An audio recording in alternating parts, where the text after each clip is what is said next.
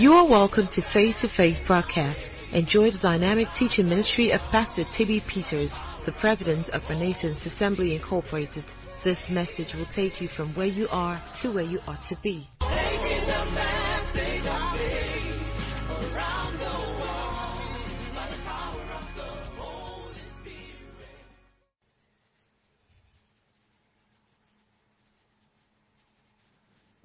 Praise the Lord.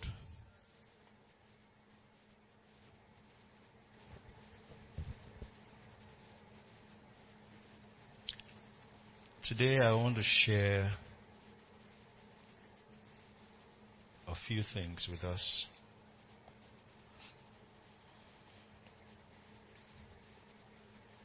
And um, I'm going to pick up from a particular scripture. Let me just lay the background of the areas I'll be touching now and also in the main service. Some time ago, I was talking in church and I made a statement about how poverty is still a problem in the church. Hallelujah. I made that statement. Um, there are a few folks that have broken out of the mindset or the clutches of poverty. But on the whole, what I mean is quite a lot of believers have not.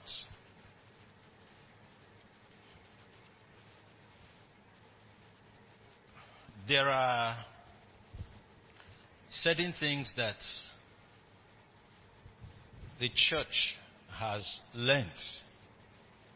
When I say the church, let me explain it this way. The church is in different phases or goes through different phases.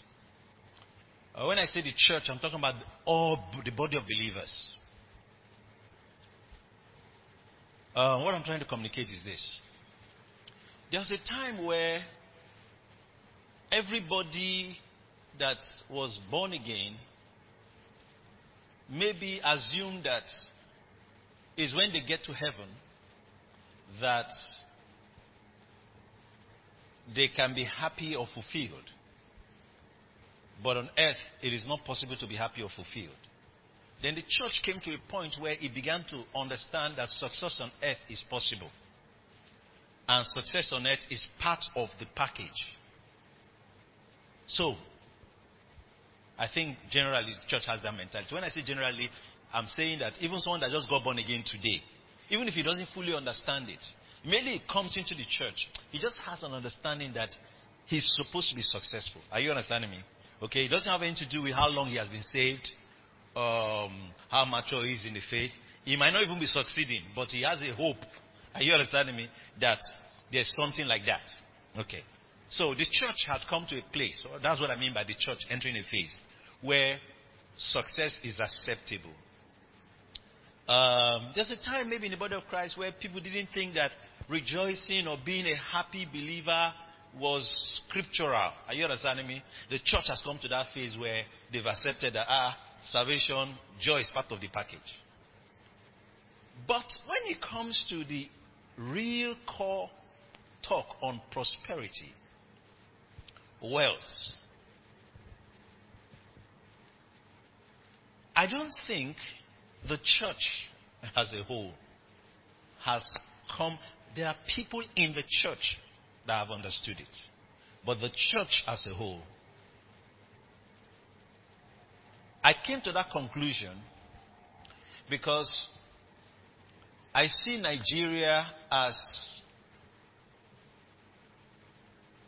a pivotal part of whatever the move of God is in the world today. Are we together? And so I look at the church in Nigeria and I can tell there's an understanding of certain things.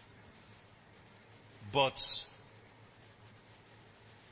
personal revelation of prosperity is still very, very shallow. Amen. Amongst believers. That's why when people come up on social media and attack churches or pastors, you see a lot of agreeable believers. Are you understanding me? If the revelation, understanding was solid, you won't have much of that. Are we together? You have much of that. There's something um, a man of God said, you know, and uh, let me leave out his name and just talk about what he said. The, this was several years ago, many years back. He teaches righteousness. He teaches right standing with God.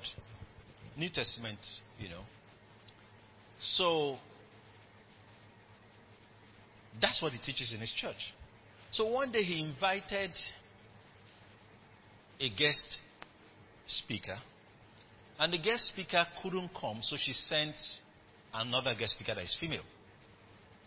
When the guest speaker came, she preached fine. Then she got on a subject, and I said, Well, um, even if the person that sent her believes in wearing trousers, she doesn't believe actually that wearing trousers is scriptural, you know. And when she said it, the church, people in the church said, Yeah, yeah. Are you understanding me? So the pastor said, he didn't say anything. He just said, She will go. When she finishes, she will go. But it made him understand that that means that the people here have not understood what he was talking about. For them to say, yeah, yeah, are you understanding me? As if they, it's just like, this is what they have been waiting for. Hey, tell us the thing. That's how believers have behaved concerning prosperity. Amen. When people have come up to criticize wealth and criticize the church, some of them have said, hey, hey, now you are talking. For the fact that that's how they're responding, it means they don't understand what it is. And so I conclude that the poverty problem is still a problem in the body of Christ. Because poverty is not the lack of money. See, you, some of you might think I'm it's a cliche. It's not a cliche, it's a statement of fact. Poverty is not the lack of money, poverty is not the absence of cash. Are you understanding me? No. Poverty is not the absence of cash. Recently, they were interviewing um, um, Aliko Dangote on um, a program hosted by Mo Ibrahim Foundation. And Mo Ibrahim is also someone well known in Africa here. So he was introduced. He was interviewing Aliko Dangote. So he asked him a question. He said, "So, um, in this interview, how much do you have on you now?" He said, "He doesn't carry money. He doesn't have any money." I said, "That you don't even have five dollars. You don't even have ten dollars." He said, "No, he doesn't carry money." Now, that man is reputed to be the wealthiest man in Africa. All right, and if you meet him on the road, I can guarantee that everybody in this hall right now might have more cash on them than he has wherever he is right now. Are you understanding me? So it's not how much is in your pockets or even in your accounts that is prosperity. Are you understanding what I'm saying? Okay. Now, that's why a man can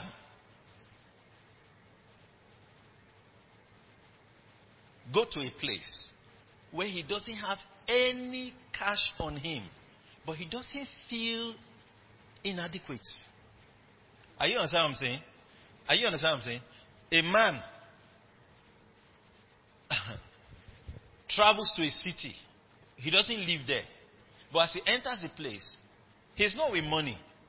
But there's no fear in his heart that he cannot do anything he wants to do. Are you understanding me? I- I- There's no thoughts of any limitation in his mind. Because what prosperity means to him is not the money he sees, it's what he believes. Are you understanding me? It's what he believes.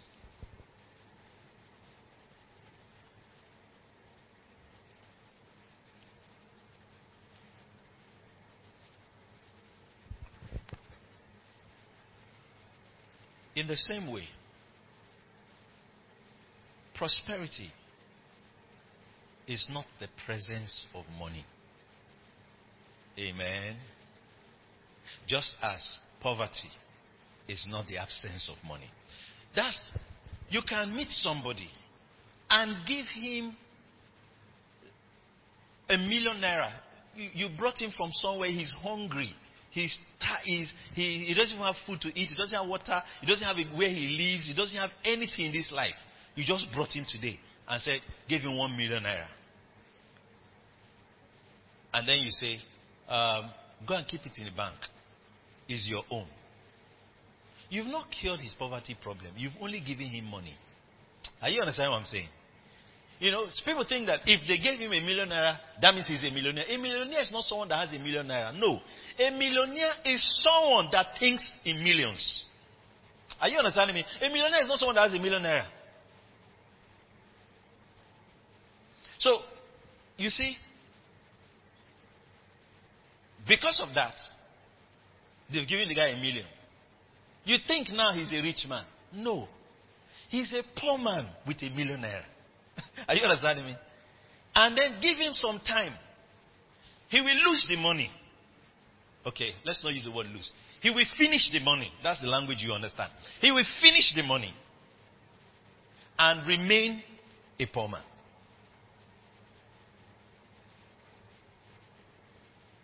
Then you give a billionaire,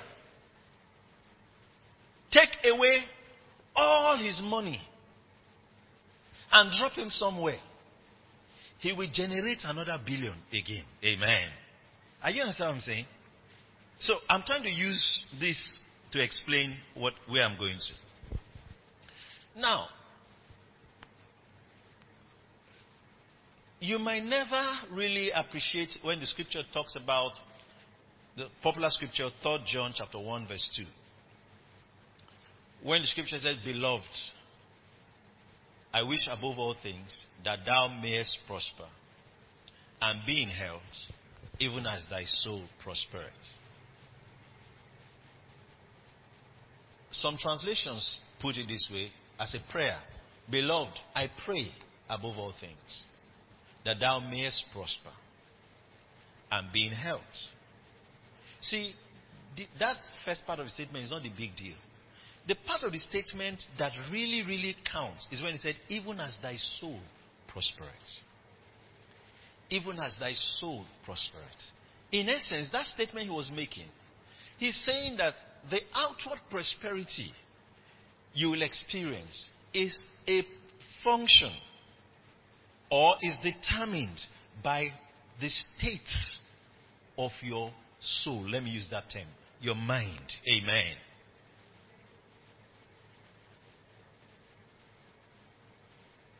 Some believers think this prosperity talk is a quick fix. That if you say, if you just stay in church and confess I am prosperous three times, then your, the poverty mindset has been dealt with. You don't know what poverty mindset is. you don't know what poverty mindset is. You don't know what poverty mindset is.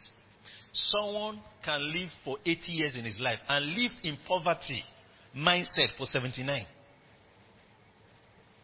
But he had money. Are you understand what I'm saying? But he had money. When I share that experience, or sorry, that story, I know some people don't understand it. About a certain Nigerian House of Rep member, some administrations ago, in this our democratic era, that supposedly went to a businessman, a known businessman in Nigeria, to ask for bribe because they were the House of Reps were investigating um, some companies, and the wealthy man's company was one of the companies. So he went to his house to tell him, uh, if you pay so so money, we would remove your name from the list because they wanted to publish list of people, you know, that were involved. I think it had to do with um, subsidy or something like that. I'm, I'm, I'm not even sure what they were investigating now. Now, all the names are known names. If I mention the names, they're all known names. Uh, uh, in people in public space. Now, but this House of Rep member is a House of Rep member. He was a contending politician that would have been the governor of his state if not for that scandal. Are you understanding me? That's how, how prominent he was. Now, the video cameras in the man's house, later we found out that supposedly it was a setup by the security agencies, you know, and all that, and all that, and all that. He entered there and they gave him dollars. Now, because he didn't want his driver or anybody in the premises to know he collected money, he removed his, uh, you know, Northerners wear a cap with their kaftan, the cap, and put the dollars inside and what? Now, that action portrays poverty. Are you understanding me? I've said it many times. I know the people don't understand what I'm saying. I said that action shows how poor he is.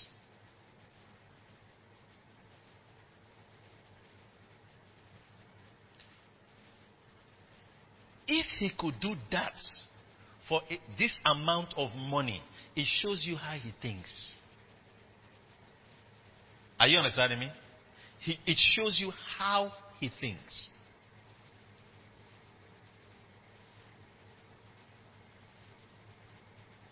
And that's how he gets money.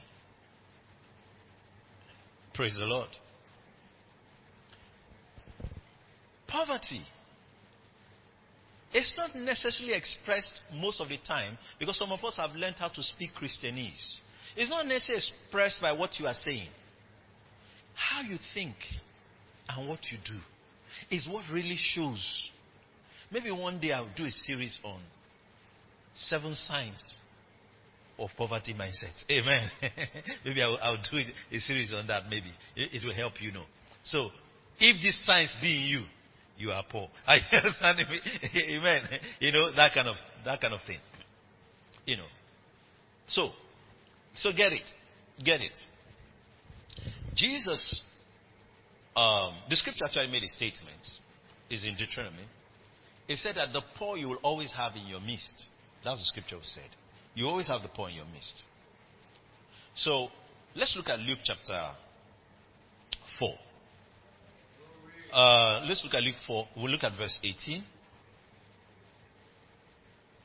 I think 18 will be good. Okay. So I want to show you something here.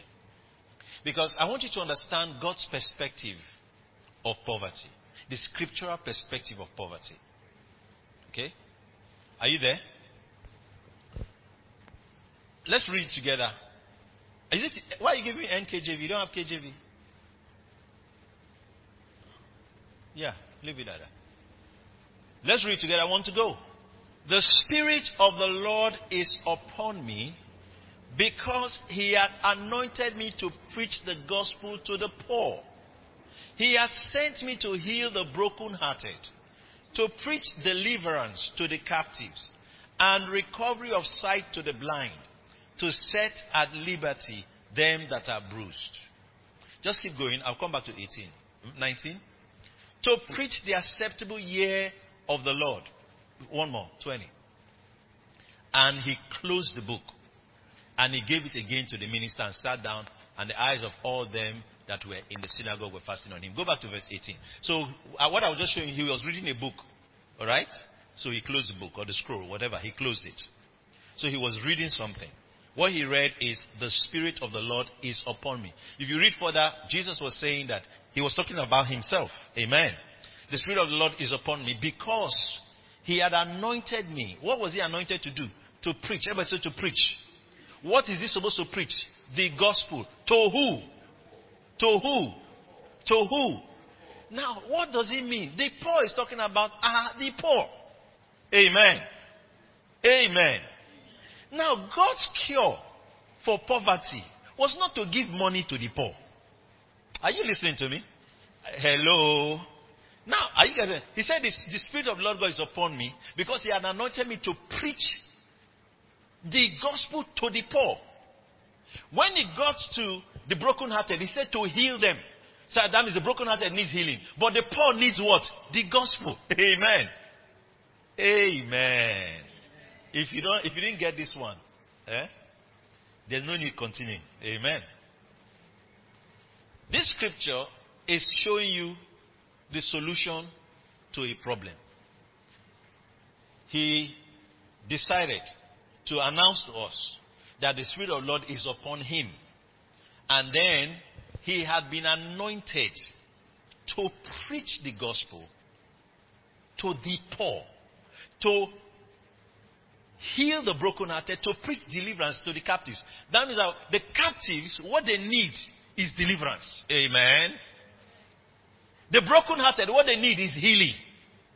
The blind, what they need is recovery of sight. Those that are bruised, what they need is liberty. But those that are poor, what he said they need is the gospel. Amen. That shows you many things. First of all, that poverty is spiritual.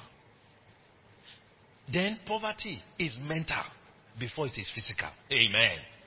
Amen. Did you hear me? It is firstly spiritual. Then it is mental before it is physical. If you don't approach it from that angle, you will never cure it. You know, those people say, oh, um, well, we need to have um, uh, welfare programs around the world. You know, uh, poverty, they call it poverty alleviation. You have all those, those programs never cure poverty.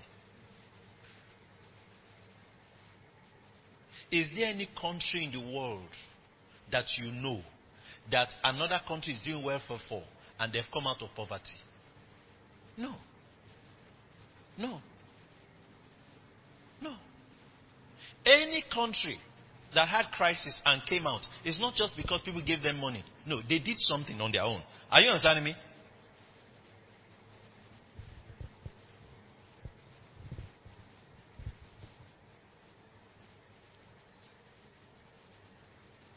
So, this scripture is telling us something about poverty.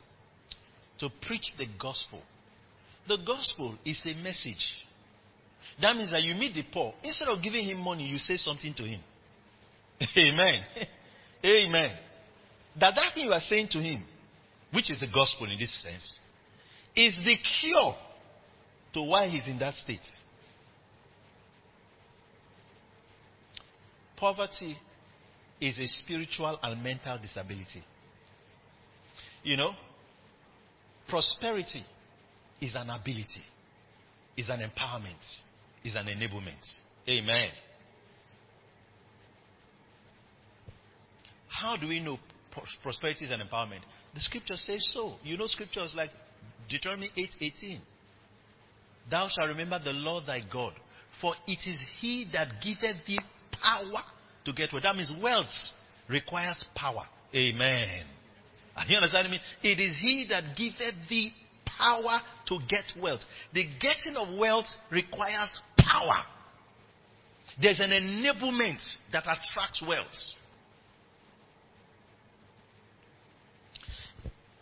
If what I'm sharing with you, you don't understand it this way, you know, um, mm, this power translated here, if you read, if you're reading the um, Old Testament in the Septuagint, what do I mean? You know, the Old Testament is written in Hebrew, and the New Testament is written in Greek. But there is a there are, there's a Greek translation of the Hebrew translation. Are you understanding me? It's called the Septuagint. Now, if you were reading this Old Testament in Greek, are you understanding me? The word power there was dunamis. Amen. Are you understanding me? The same power that you receive when the Holy Ghost comes upon you. Are you understanding me? Is the same power that's translated here.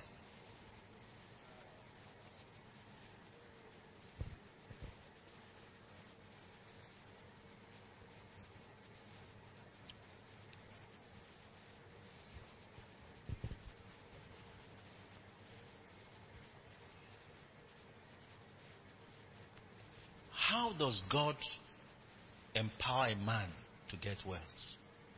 Praise the Lord. How does God empower you to get wealth? His power is first upon an idea. Are you understanding me? Is upon an idea. First. First upon an idea. The ideas, you know, someone was talking about thoughts, you know, and um, they've done studies on thoughts. And nobody really can tell physically where, where do thoughts come from. Amen. Where, where do thoughts come from? Where do they come from? You know?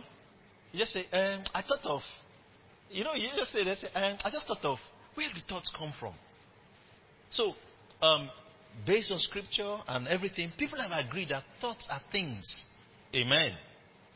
Are you understanding me? Just like a shirt, a car. Yeah, thoughts are actually things. They are just intangible. All right? They are just unseen, but they are things. They are resources. Amen. I'll talk about that in the main service. They are resources. So, what God does, how, sorry, how God empowers you, one of the ways He empowers you to get wealth is by giving you a thought, an idea. Praise the Lord. That idea or thought has ability to reproduce. Amen. You know, a thought from God is like a physical seed. Are you understanding me? You know, a seed. What, what is the thing about, you know, when God created the earth and the heavens, the Bible said um, He made the plants to grow out of the ground and they had the herb bearing seed in them. That means that it had seed to reproduce itself. So God doesn't always have to come and plant again. Are you understanding me? Because inside the idea of seed is that the seed has life to reproduce. Glory to God. Are we together? Now, so if you receive uh, a maize seed, if you keep it in your pocket, you will never know what it can do. But God's power is in that seed. When He created the world, He put His power in the seed to reproduce life. Amen. But there are set, there are conditions that will make that life start producing. Are you understanding me? But there's power in that seed. So you can have that seed and keep it on your shelf. You can have that seed and carry it in your car around. But the moment it touches the ground and is planted, the life in that seed comes out. That seed is God that empowered it to give life. Amen. I'm using seed. That seed is physical. You can touch it. Now, your thoughts, the thoughts that come to you, are the ways that God plants the seeds of wealth and success in your mind. Amen. Am I communicating? So, God's first and primary way He empowers you to get wealth is by giving you ideas.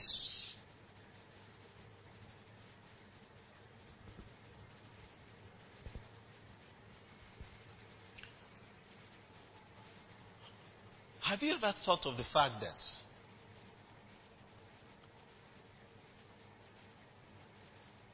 man was created in the image and likeness of God?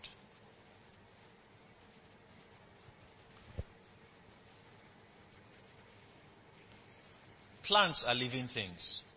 Animals are living things. But there's something about man. Man is not just a speaking spirit. Are you understanding me? He's not just a speaking spirit. He's also a spirit with the ability to process a thought. Are you understanding me? To think. To amplify a thought. To convert thoughts into something physical.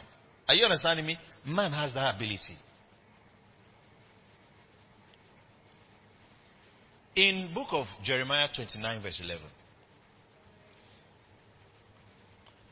we read scriptures. We'll go to Isaiah 55 after that. Let me just show you something. This scripture is very simple. But it says, For I know the thoughts that I think toward you. In case you didn't know God thinks, this scripture is making you understand God thinks. Amen. Are you understanding me? Yeah. For I know the thoughts that I think towards you, saith the Lord. Thoughts of peace and not of evil to give you. Ha! That means that through his thoughts, he gives you something. Amen. To give you an expected end. That means without the thoughts, there will be no end that will come out. Are you understanding me? Listen to me. Your own expected end will also come from the thoughts that God has put in your hearts.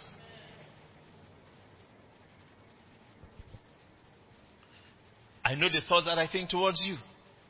Thoughts of peace, not of evil, to give you an expected end.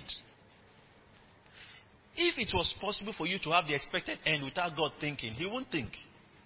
Are you understanding me? That means thinking is part of the process. Amen. That generates wealth. Amen. Glory to God. We are going somewhere. Are we making progress? So thinking is part of the process that generates wealth. Now, this is why you have nations that might not be serving God, but they understand thinking. Amen. And they are thinking. So, they will generate wealth more than a nation that knows God but is not thinking. Did you hear me? Because they are thinking.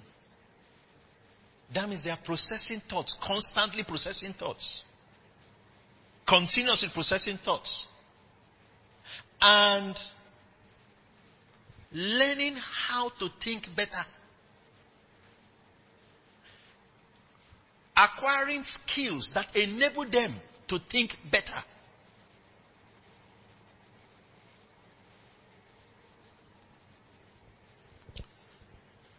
So, I just came to show you this that God thinks. Everybody say God thinks. Okay, so you too should think. Amen. Now, there's a difference. You know, in English, sometimes we use words in ways that um, could be confusing to us. When the Bible talks about thinking, it is different from worrying.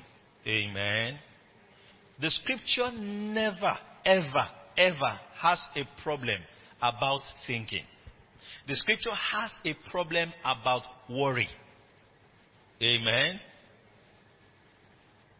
Jesus actually said, He said, take no thoughts. Amen. About tomorrow. For tomorrow. What he was dealing with in that case was anxiety and worry and fear for tomorrow. Glory to God. I'll show you two scriptures that permit thinking and endorse thinking or suggest that thinking is scriptural. Let's look at Isaiah 55. I'll start from there. Um, maybe I'll just start verse 8 or thereabout. Uh, what will be the safe place? So I won't read. Let me see 7, just see whether um, 8 will be best to start.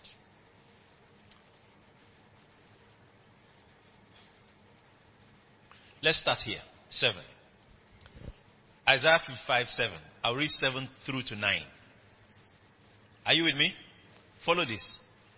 Sometimes I like reading the, the, the, pretext, the scripture before the main scripture, because it gives a background. So he said, Let the wicked forsake his way. Then he said, And the unrighteous man his thoughts. If thoughts don't have any effect on you, why will God say you should forsake it? Amen. If there are no consequences for thoughts, he won't tell you to forsake it. Say, no, no, thought. They don't mean anything. You can take anything you want to think. Say, no. Let the, let the wicked forsake his way. And then the unrighteous man, his thoughts. And let him return unto the Lord, and he will have mercy up, upon him and to our God, for he will abundantly pardon. The first thing I want to show you here, I, I, why I came here, go back there. The first thing I'm showing you here is he said, let him forsake his thoughts. Amen. Listen to me. You have to decide to forsake thoughts of poverty. Amen. You know what it means to forsake? Is to leave it. Is to leave it. Let go. Abandon it. Turn away from it. Amen.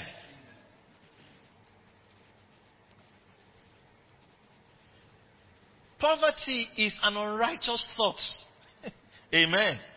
Because poverty is a thought that is not in right standing with what Christ has done for you. The thoughts of poverty are thoughts of unrighteousness. All right. Verse 8. He now said, For my thoughts, who is talking? God. For my thoughts. If God says my leg, does it not mean that he has leg? If God says my eyes, does it not mean he has eyes? Amen. Now he said, For my thoughts are not your thoughts. That means God recognizes that man thinks. Amen. What he's concerned about is not that he's thinking, is what he's thinking. Amen. So God expects you to think. For my thoughts are not your thoughts, neither are your ways my ways, saith the Lord. Verse 9. For as the heavens are higher than the earth, so are my ways higher than your ways, and my thoughts than your thoughts. Now, God is establishing here that thoughts are in different dimensions and levels. Amen.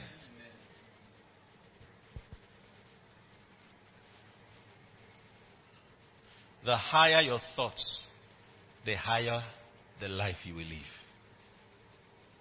Your thinking regulates your living.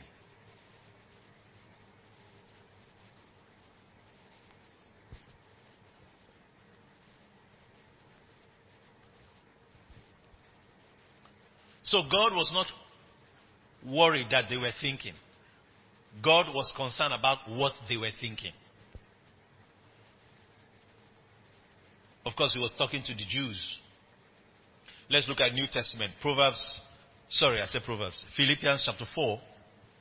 Um, I'll just go to verse 8 straight. Philippians 4 8. So I'll show you something about thoughts now. Here, this New Testament. Are you seeing New Testament? Let's read it together. Finally, brethren, whatsoever things are true, whatsoever things are honest, whatsoever things are just, whatsoever things are pure, whatsoever things are lovely, whatsoever things are of good report, if there be any virtue, if there be any praise, what did he say? Think on these things. Help me tell someone, thinking is, is scriptural. Thinking is scriptural. It is what you are thinking that matters. Amen.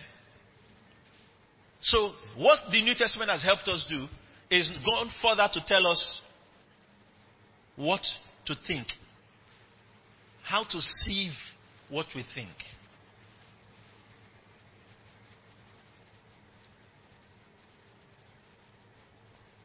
Think on these things. Think on these things. if you read scriptures, you read about Matthew, um, okay, you read about Joseph, you know, the, the husband of Mary, the mother of Jesus. You'll be amazed. The Bible says, while he thought on these things, are you understanding me? The angel appeared. Are you understanding me? That means they were thinking. They were thinking.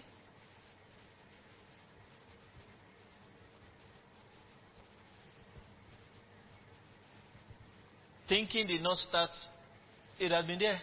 If you read even Isaac in Genesis, the Bible says he went out to meditate in the field. Amen. Are you understanding me? So the use of the mind didn't start today.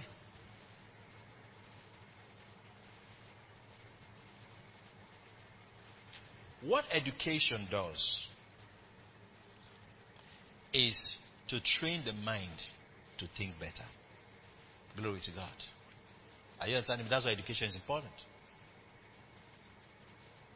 I did a, a, a, a, a teaching once, I believe it was in church here, and I talked about, um, I was talking about success, I believe, and I talked about the need for revelation. I talked about the need for revelation. And then I talked about the need for education. Hallelujah. Education. Education helps your mind think. Because education helps you understand how the world around you functions. Amen. You know, whatever idea comes to your mind, it's in this world you're going to implement it. Amen. It's in this world you're going to implement it.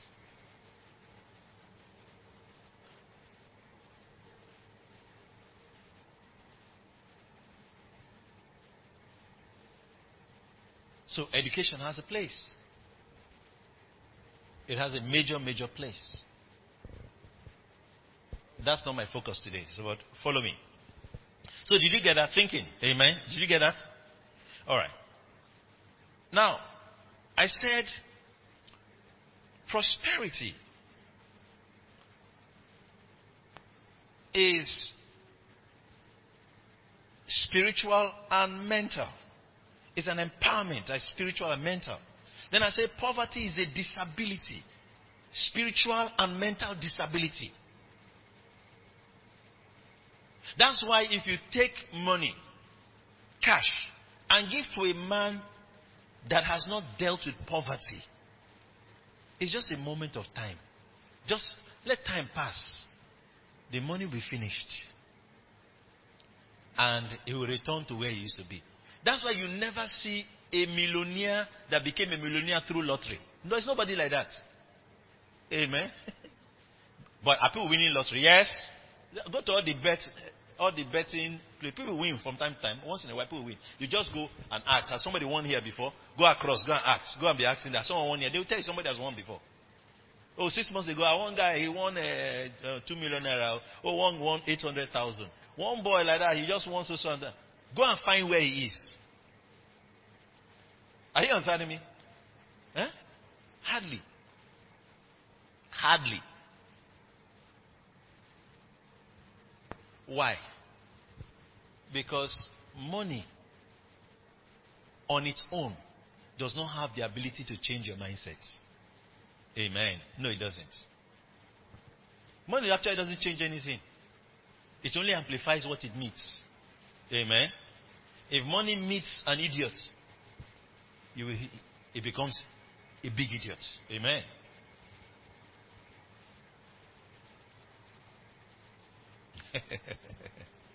Glory to God. If money meets whatever it meets, it makes it bigger. That's what it does.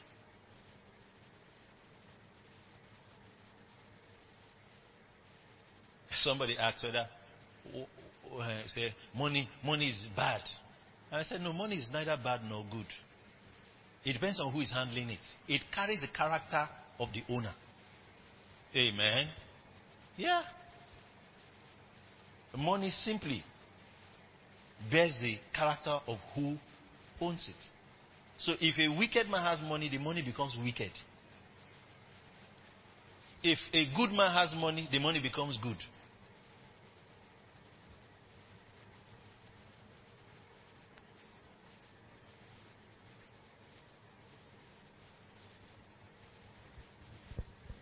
Hallelujah. Is this helping anybody? Should we continue?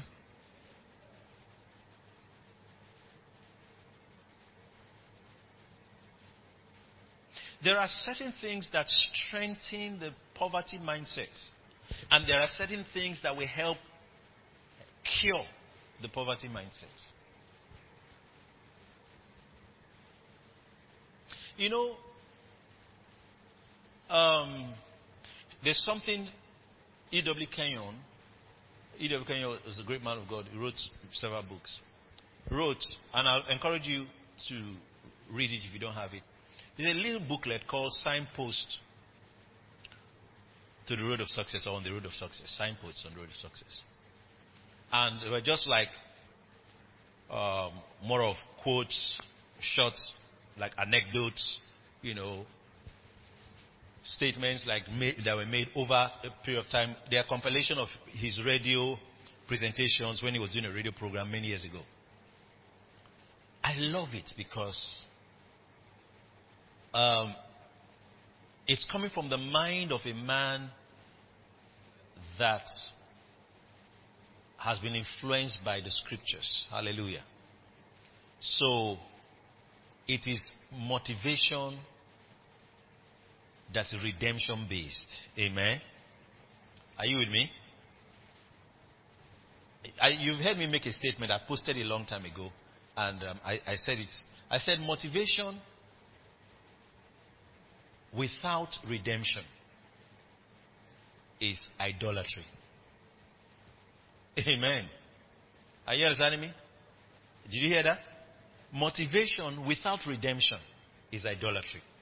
You know that thing? Believe in yourself. Believe in yourself. You can be whatever you want to be. No Jesus in it, nothing. You have become God. Are you understanding me? Is idolatry.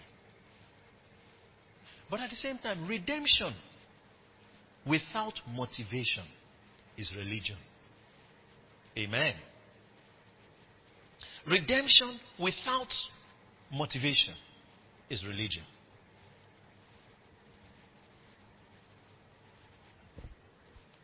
That means that if you hear redemption and it doesn't tell you what to now do because of what Christ has done for you, amen. Are you understanding me? Then all you got was religion. If you heard what Christ had done and then it didn't make you act, change what you are doing, then you got religion. So I say it again. Motivation without redemption is idolatry. Redemption without motivation is religion.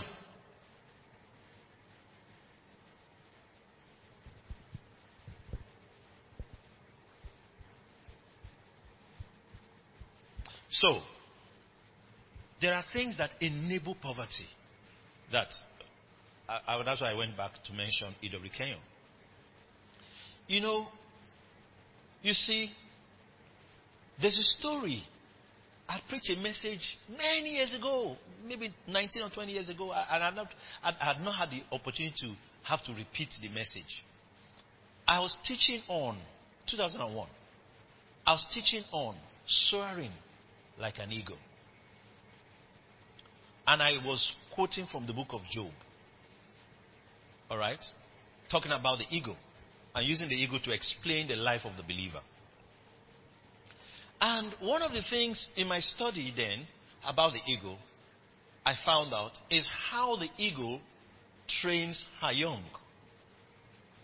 All right? First and foremost, that when those little eaglets barely can even stand on their own in that nest, one of the things the mother eagle does, she starts poking the nest. So the sharp edges, sharp parts of the nest start coming out. So when the little eaglet tries to lie, it becomes uncomfortable. It's that discomfort that makes it attempt to move. Without that discomfort, it will never move. Are you understanding me? Without that discomfort, it will never move. To just sit in one place. The mother creates circumstances. Are you understanding me? To make the ego uncomfortable. The eaglet uncomfortable. Then the eaglet starts attempting to move away from the discomfort. In that, it starts getting mobile. Are you understanding me? That's phase one. Phase two, after a while, the story has it that the mother, after a while, will carry the eag- eagle, the eaglet, and fly with it and let it go in the air. and you see the eaglet dropping, and suddenly, bring, because of to survive, it will bring out his wings for the first time and try to fly. If the mother didn't do that, it will never fly. You know something? There are things that enable you, that make you that you don't ever move from where you are. You don't ever attempt to fly. That's why you remain poor. Listen, There are certain things people do for you that you would think is help, but it's not help. It's not help. It is going to keep and sustain poverty mindset. I told someone, I said, I'll use myself for an example. There are certain things that happen to me. And I am grateful to God that it happened to me. A, a, fellow was talking, you know, um, he's someone that teaches on, talks about entrepreneurship and money and all that. Is worth over $10 million, you know. So he was talking, and then he said something. He said, at the age of 21, um, you know, he had made his first thousands of dollars. He was, you know, as a young man, wow, he was partying, enjoying himself, spending his money, buying flashy cars. Then he lost everything because he was overspending. Now, this happened to him maybe 20 years ago. He said, that's the best thing that ever happened to him. Are you understanding me? If he didn't have that sudden crash in his life, he would not have been where he was, where he is now. Are you getting what I'm saying? Now, I'm not saying it in a negative way, but I want to use it to explain something to you. I was talking about myself. You see, I grew up in a home where your parents can do everything for you. Are you understand what I'm saying? You know, they, they can do everything for you. They, they, they, they, they are there for you. You understand that? Oh, oh, you need this, you need that, you need that, you need that. And there are a lot of people that grew up that way. That when, now it might not be the case for everybody, but there are people that grew up that way and they've not done more than what their parents did. Are you understanding me? But the parents that are doing that for them didn't have that kind of privilege. Um, let me not mention, uh, so you will know who I'm talking about. But there's someone that the person's father is a prominent person, prominent person, you know, in this country. So um, he was celebrating his 30th birthday or so, the, the son. So I was talking to him. And I said, Your father, let's assume his father is a president or is a governor. He's not a governor, but let's assume. I said, Your father's father was not a governor before your father became a governor. Are you understand what I'm saying? Your father's father was not a governor before your father became a governor. Are you with me? So if your father could become a governor without his father being a governor, now that he's a governor, what should you be? Amen.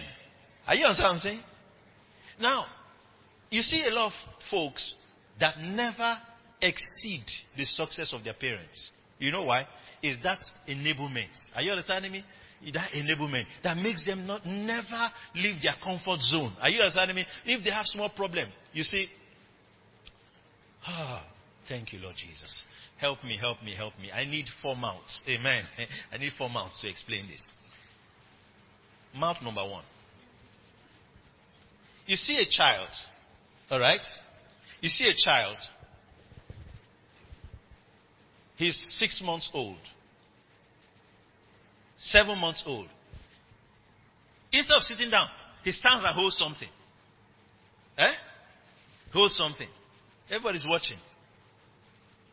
If every time the child tries to stand, you go and help him stand, he will never walk. Are you listening to me? He will never walk. But he will stand on his own. He will fall. Are you understanding? Next time when he stands, he knows that there's such a thing as falling. Are you understanding me? So he will be more conscious of not falling. Sometimes he fall and learn how to get his balance and land on his bum. Are you understanding me? Uh-huh. He's learning. After a while, he moves. That struggle, that struggle is what makes him walk. Are you understanding me? If every time he tries to stand up, they come and help him, they work for him, he will never walk. Do you know that nobody that is walking today went to a walking school? Amen. Amen. Nobody went for walking classes as a baby. Say, um, walking 101. All right? Uh, for a child to walk, you have to have the akimbo stand. Akimbo stand is when you stand like this. Is there any anywhere? no. I, I believe strongly that God on purpose it that the child should walk before he talks. The child should walk before he understands everything. If not, he might never walk because of too much explanation. No, no, someone say, no, no, that's not how they used to walk. That's not how they used to walk. That's not how they used to walk. That's not how they used to walk. Eh, by the time this one explains, the child will just be confused. It is not what people are telling the child that makes the child walk. It's a desire in his heart. Are you understanding me? That that thing inside him that makes him stand up and walk. That's why some children walk at eight months, some walk at one year. Are you understanding me? That difference is the heart of the child. That's how prosperity is. Are you understanding me? It's that thing inside the child. You can't explain what you, you might not even see it in his eyes, but one day the child just stand up. Ah, what is he doing? You know? Just like that. It's inside. It's inside. It's innate. That's one illustration. How a child walks.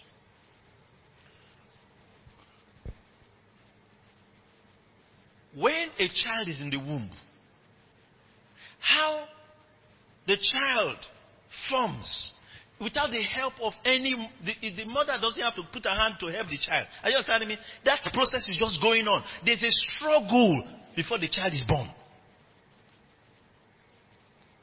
What I'm trying to explain to you is this that there are certain struggles that if you dodge in your life, the outcome will never be the original thing that God intended. Amen. Amen. Amen. That there are certain assistance and helps that come to you. They are not actually helping you. They're actually further paralyzing your ability to generate wealth.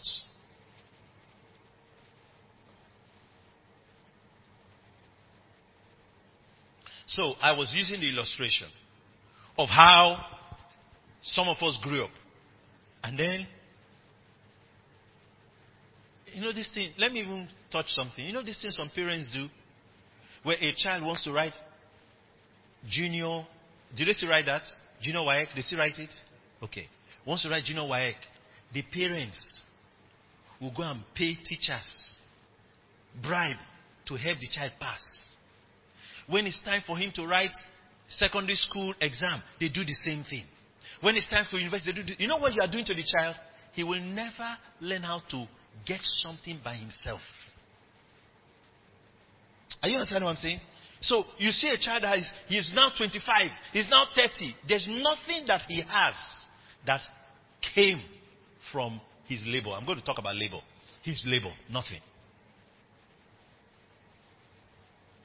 So the day you remove all those support systems, the father that was doing that thing, the mother that was doing it, the uncle, they are all gone. He cannot do anything for himself. Amen? He can't do anything for himself. That's what over pampering does to a child. Amen. That's what it does. That's what it does. That's what it does. I shared this story, you know, and uh, I was using my personal experience to explain, you know, what I was trying to communicate. Um, maybe I was in Form 1 at the age of 11 or thereabout.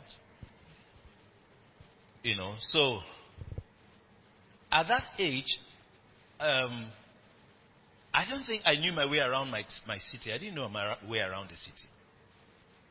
But there were children that were that age that knew their way around. Are you understanding me? I didn't know my way. If you told me to go from my house, I was uh, boarding as a boarder in school, to school, I didn't know my way. Praise God. I didn't know my way.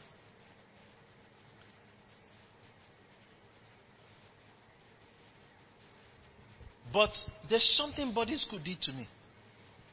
Are you understanding me?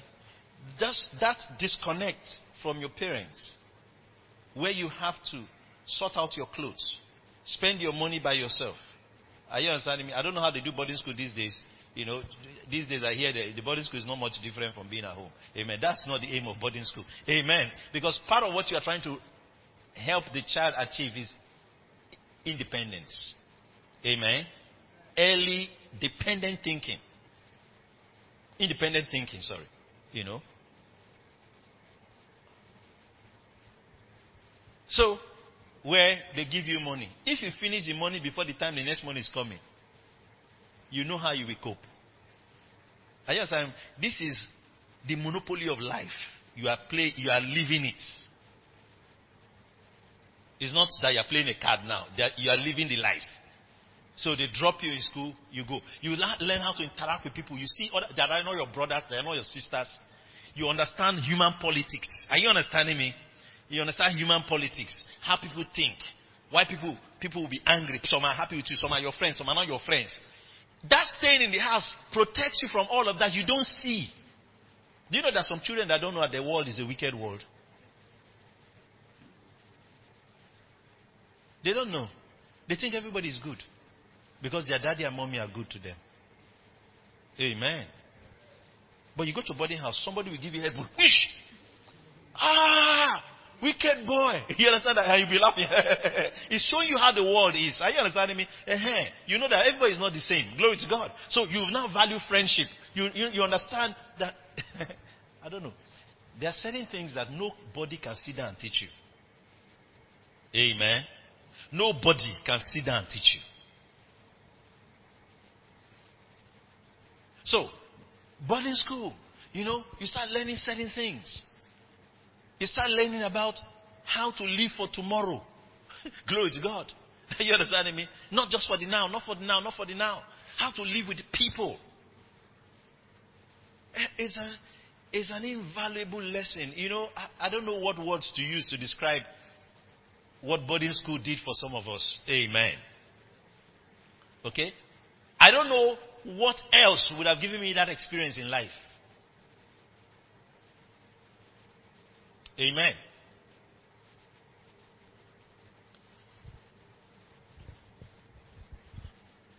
Because the way some of us grew up, up till when I was in university, my mom wanted to go and pay school fees for me. Are you understanding me? Where you are seeing people are paying school fees, everybody there is a student. Are you understanding me? Because people came from different parts of the country. And they, then your mother still wants to go and pay the school fee because she doesn't feel you can go through the stress of paying the school fees. That is over. Are you understanding me? That's a problem. Now, some of you, as I'm talking, maybe I know where you you thinking as no, maybe I grew up. Ah, It's me that's taking care of my mother when I was six years old. you understand that? you understand that? She will say, we never eat. Oh. I'll say, Mama, wait, I'm coming. I'll go, I will bring food for her. You know, that might be your experience. But, but let me explain something to you. I'm talking about things that enable poverty. And I use the illustration of um, what the eagle does, you know. That's some people came from that background. What it would have done to them was to make them, you call it street smart. Are you understanding me? And all that, and all that, and all that. But some of them now find a way of surviving that might not allow them struggle to think again. Amen. You know, there are some people that have one uncle somewhere. That anytime they need money, they just go there. They cry small they give them the money. Anything have their own serious issue. Some people in um, let me not go far. They are put in this church. Are you understanding me? They have somebody in church that last last, as they say it in pidgin. That person is there for me. Now, every human being or humans, we go through phases of life. There could be crises in your life, situation that you need assistance. That's different. But if you don't learn how to become independent of such, I call them crutches of life. I would say crutches. If you don't learn how to be independent of such crutches, you've not dealt with the poverty mindset. Amen. Because with or without knowing, you have what we call entitlement mentality. Where you feel that the man or the woman or your friend, he has, he's supposed to give you. Are you understanding me? You know, he's supposed to give you, eh, ah, ah. You know, people have come to me as pastor to report their elder brother. So what happened? my brother, wicked, my brother, hmm. You know, he has not picked my call this month. Then what happened? He said, he not pick my call. He has money. He has money. I'm here. I'm suffering. Okay. So what's the problem? Eh, he doesn't want to. He doesn't want to give me his money. And he is still saying his money. Are you understand? And I, who has the money? Say, hey, it's his money. It's his money. Is he not supposed to share it? The question I always ask them is, why don't you have the one you are sharing? Amen. Are you understanding me? Why do you want to share someone's own? Why don't you have the one you, you are sharing? That's poverty. One of the things, the greatest challenges when someone has poverty mentality is entitlement. We call it entitlement. Entitlement means that you feel that you have a right to anything good that belongs to another person because you don't have. The person should understand. Amen. Eh, you know, some students have entitlement mentality. Yeah? For example, a rich man comes into university campus. They say, ah, drop, we are students, so drop something for us. Are you understanding me? Are you getting me? Is it me that sent you to school? Are, are you understanding what I'm saying? I didn't send you to school. What's my business? It's entitlement. Entitlement breeds on the soil of poverty. As long as there's poverty, there will be entitlements. There will be entitlements. There will be entitlements. You see someone, you know, it, it, it, it could be your friend. a, um, a, friend quarreled with another friend. They've been friends, they grew up together. One had a fantastic job. Fantastic job. You know that kind of, you know, you know, there are some jobs that are like, man. You understand that? Just like somebody that maybe was just in life then from something like no job to 500,000 naira a month. Are you understanding me? That kind of change of level. You know? So his friend like, wow, wow. You know, maybe even helped him around to run around to fill form to settle down in the job. Then he starts the job. With or without knowing, I don't know whether the other friend feels that he's supposed to live in the same house. Are you sharing work with him? Amen. So I heard they were not talking to each other. The rich one came to see me. Amen. you know. And then um, he came to see me. He actually came to see seat. So he was now saying to me, he was thanking me for certain things and all that. Then he said he's having problem with the other fellow. That the fellow keeps behaving like he's the one that made him to be the way he is. Now, if that other one hears this one talking, he will say, You see how he's talking? Money is making him talk like that. But the truth is that if you two were there, it's the same thing you will do. It's the same thing you will say. Amen. But entitlement will blind you. And you'll be doing, we call it a looter. You'll be doing a looter for someone else's money. Oh, we are saying, give me your money. Are you understanding me? Another person's money. You'll be doing a looter for another person's money. That is what happens. That's entitlement. It's poverty that breeds it.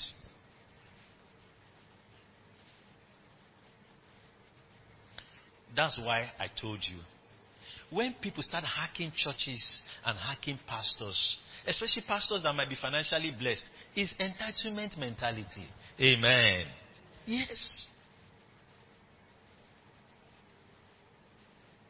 The church is not the government. Amen. It's not the government. So, entitlement makes someone say, um, say, ah, hey, see this road is bad though, and this church is here. oh. They will not do the road. and then someone say, eh, hey, is not what I was saying?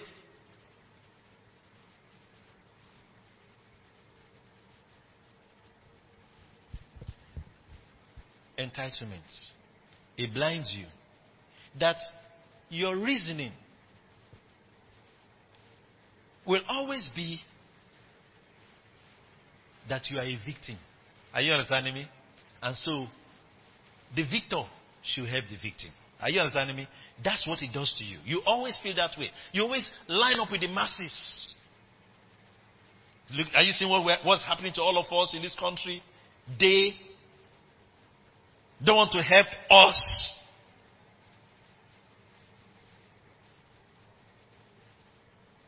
That's poverty. Glory to God. That's poverty. So, what happens most of the time?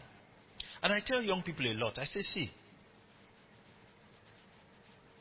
why I was quoting E.W. Kenyon or mentioning him was that E.W. Kenyon said something. He said,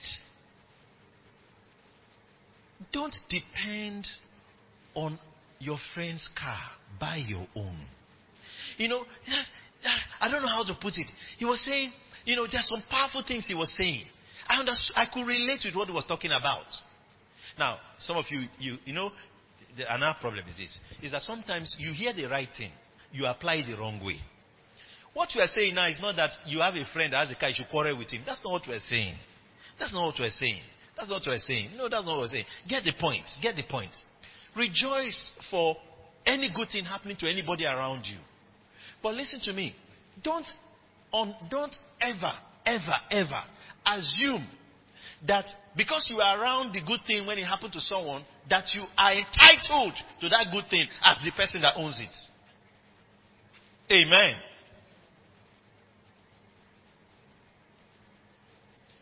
Do you know what the Bible calls it? Covetousness. Amen. Amen. Yeah, that's covetousness. It's not your own, it's not your own. If it's not your own, it's not your own. Even if the person is generous to you, he's generous with his own to you. Praise God. So, I tell young people a lot. I say, you know, there's some young people that maybe you even you you have someone that gives you clothes to wear, or you have someone that accommodates you, you don't pay, or you have someone that um, and you eat from them, or you use their car, or you use something, or maybe it's a laptop, maybe it's a phone, whatever it is. See, there's a way that will help you. Uh, the- um, oh, thank you, Lord Jesus.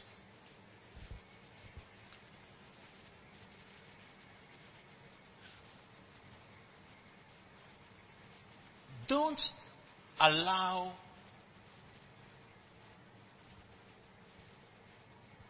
people to enable your weakness.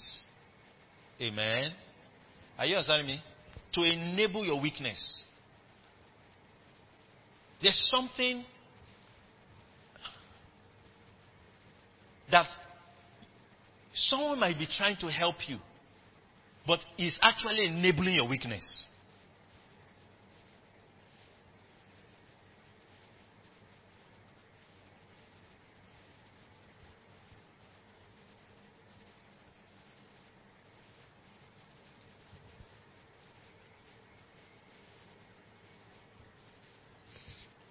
Now,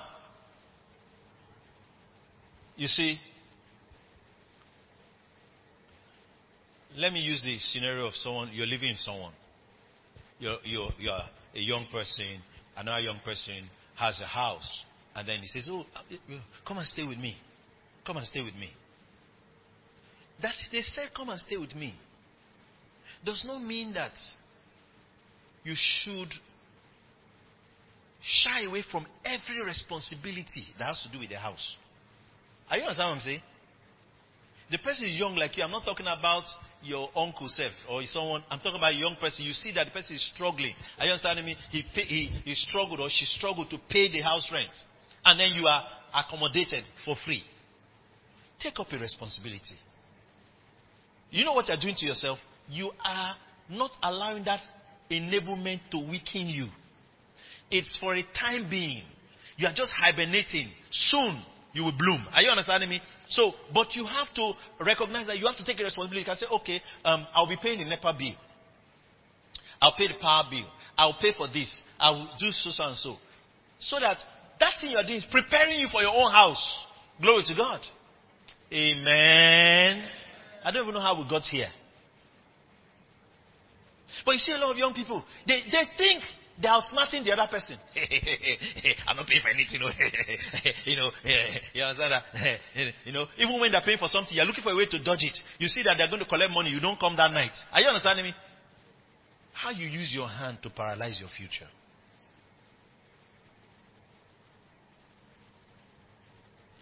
I am correcting something. And I'm also showing you things that strengthen the poverty mindset. So that idea that you have, that you are living there for free, you're not spending any money, you're not adding any value, nothing, nothing, nothing, nothing. You know what has happened? You will stay in that house for one year. Or you stay in that house for two years. When you come out from there, you are not different from how you were before you entered the house. Amen. But the person that started taking care of you has learned how to take care of one person. After that, he will take care of two people. After that, he will take care of three people. But you never ever improved. You are even poorer now than you were before you entered that house. You are more disabled than you were before you entered that house. This message, eh? Go and sit down, listen to it again and again. Pray, cry until your destiny changes. Listen to me. These things, I discovered that some of these people in this generation, they were not taught these things.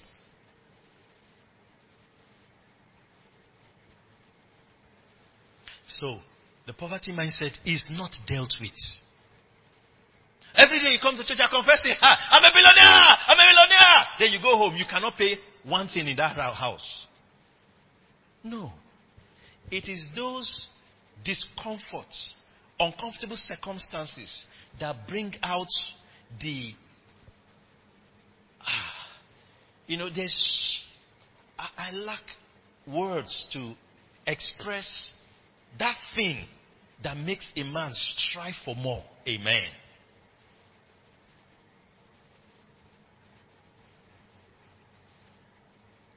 So, oh, some of you, um, every every day, you know, uh, somebody use someone's phone to make call. Uh, use someone's phone to make call. Set a target for yourself. Amen. Okay, by this time, by this time, I was talking to a young man. I said, see, when it comes to food, clothing, and shelter, if it is not important to you to set targets for yourself, You'll be amazed. You'll be 60 years old. You still not conquered food, clothing, and shelter. Conquering food, sh- uh, clothing, and shelter is not automatic. Amen. No, it's not. It's not automatic. And those are basics. Basics. Basics. Basics. Even dogs that have no owner, they've conquered food and clothes and shelter. They have no owner, but they know where they, they, they sleep every night. They find somewhere to sleep. They eat, they sleep, they sleep, they sleep. You know that means that dog is street smart. It's smarter than you. Are you listening to me? Yeah. So, listen. Take, take, take, um, what I call reliefs that come to you, but use them as platforms never to be back in that place. Are you understand what I'm saying? So let's suppose now suddenly you didn't you don't have any clothes to put on. Then someone now comes to you and say, Hey, see, this my wardrobe is your wardrobe. We are brethren. Anything you want to wear, wear. Just maybe the night before, tell me which one you wear, so I won't wear what you want to wear. Alright?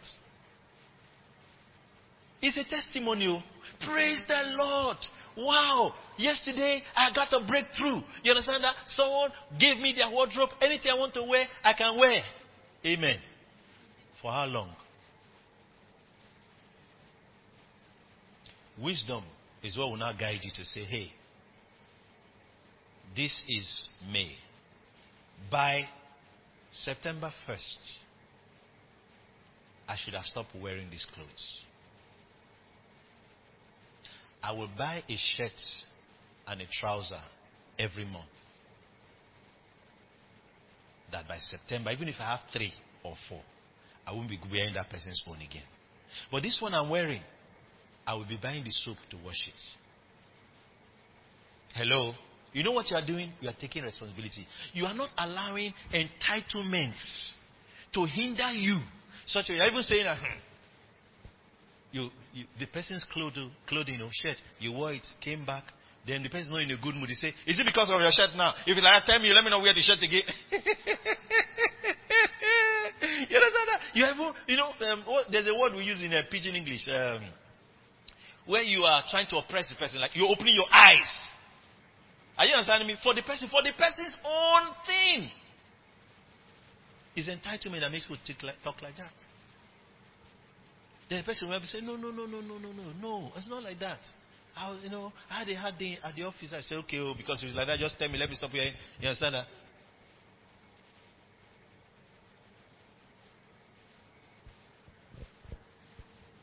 Glory to God. Never look for ways to take more from people and not have any way you add value to them. Amen? Never.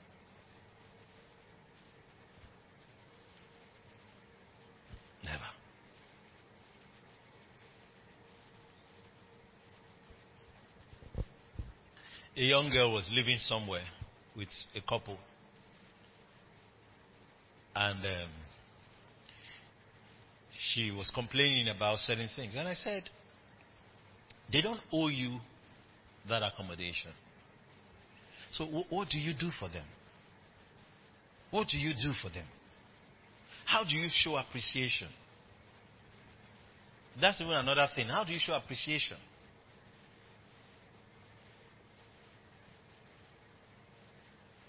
Are you preparing for your own home? You're not even seeing the big picture of what is happening to you.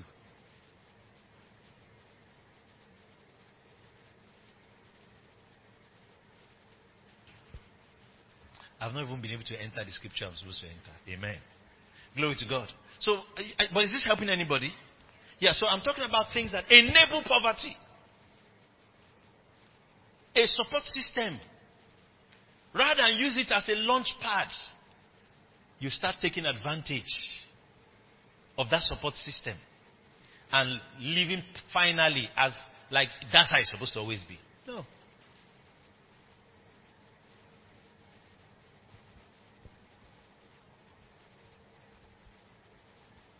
I could give several other illustrations and examples just to further strengthen the point.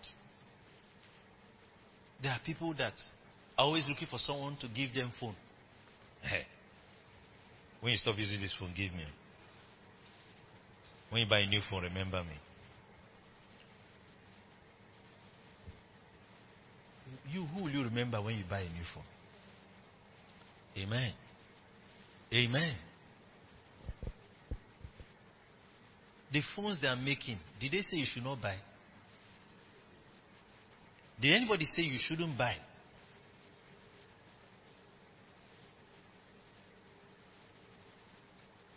You, you know, it's different when you tell someone that, ah, would you like to sell your phone?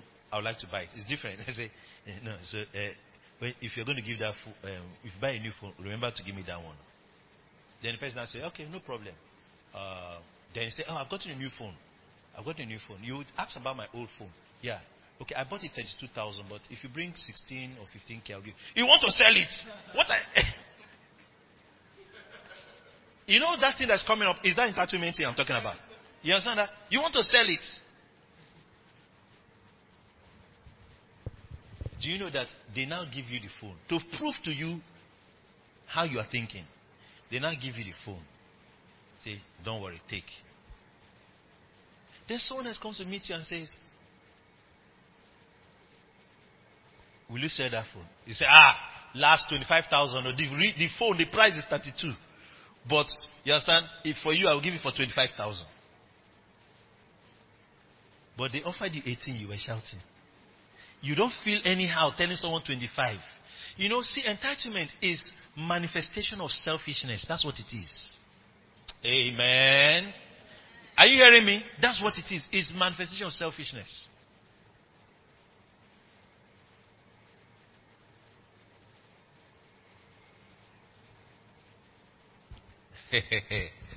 I want to touch another one.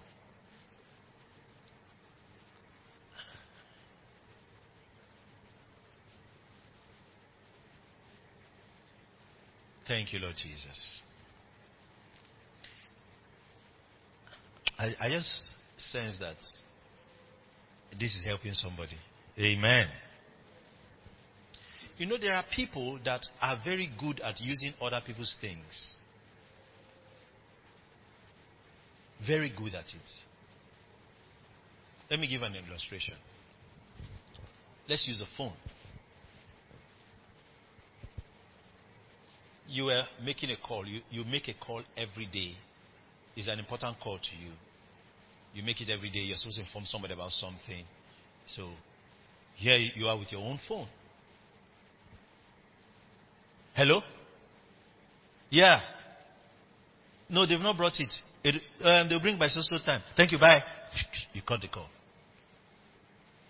34 seconds. Thank God.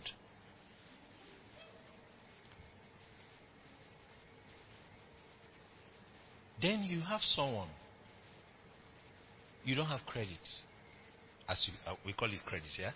You don't have credit. No way to call.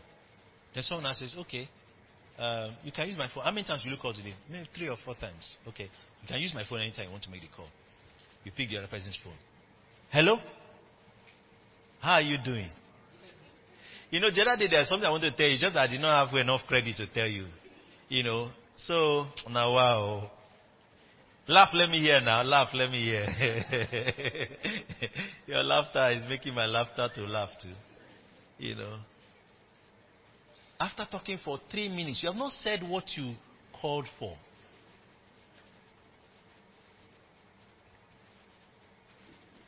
Eh, it's not my phone I'm using. My friend gave me his phone to use. You know. Be talking, no, no problem. He has credit. Are you, are you, are you understand what I'm saying? Now, it's someone else's own. And you are just using it. If someone did the same to you, you'll be offended. His entitlement. He has credit. I don't have. Amen. Are you understanding me? He has. I don't have. That somebody has doesn't mean you have the right to waste it. Amen. Are you with me? That somebody has does not mean you that they gave the privilege of using it has the right to waste it. He said, but eh, when he is making call, he is to just talk. Is his own. Amen. Is his own. Glory to God. Is his own. You know, when I was uh, um, younger, you know, mm, 16, I started trying to play around with the car by the age of maybe 13 or thereabout. My father's car, of course. So, by the time I was 16, my dad refused to teach me to drive, which is a mistake I won't make for my own children. Amen. You know. And then I decided to drive by myself. Amen. So, there are times where I'll use the car and then it will be scratched. Are you understanding me? The time I was coming back and I drove into the hedge uh, by in the house there, and then the car, you know, the lining on the car went off. Although I tried to fix it, but of course it wasn't the same way it was. To me, it's a small thing. Are you understanding me? I was 16. After all, there are times where he had had someone bash his lights. Are you understanding me? Nothing happened. Fast forward. I'm in my 20s. I'm on my own. I get my first car. Then I give it to a friend. He went out and came back and something was scratched. I was so angry. Are you understanding me? Ah, what happened to this car now? You know? No, no, no, no. It was just so, so, so. As I was talking, and I remember that that's how I used to feel. Are you understanding me? when it was not my own, it was a small thing. But now it's my own. It's not a small thing. Ah, do you know how much I'm going to spend? Are you understanding me? But you see, I'm saying it for a reason. Owning. You cannot have value for something if you've never really owned it. Amen. Amen. Amen. Are we together? So that's why it's easy for you to say, eh, eh, is it just because the phone fell down now? Da, da, da, da. Is it your phone? Is it your own? Did you buy it?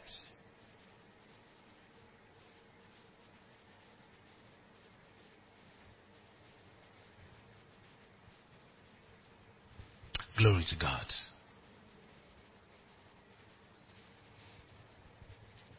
There are things that enable the poverty mindset. And that's what I'm talking about. And then, as long as you still allow yourself in that way, you will not improve. You are growing by age, you are growing by exposure, you might even be going up in life, but you've not still dealt with the poverty mindset. It's poverty mindset that makes that even you, someone in the office, you have a printer because it's not your own. Amen. You make a mistake, 500 re- um, sheets of paper in a ream, 60 of them. Uh, ah, Throw it away. Throw it away. Throw it away. If it was you, the one in your house, you bought it six months ago. The paper, 500 the paper was with you before you bought the ink. It has not finished. The ink you bought, they have stopped selling the ink because the time you bought the ink, you have not finished using it. When you want to print something, you will check. Say, reduce the color on the system, reduce the color on the system, reduce the color on the system, reduce the color, reduce the color now. And there's one part in the, in the, on the computer where you can fade what you want to print. You know all those ones. You don't do it in the office. Are you understand what I'm saying? Yeah. Those kind of things are manifestations of what I'm talking about. Amen.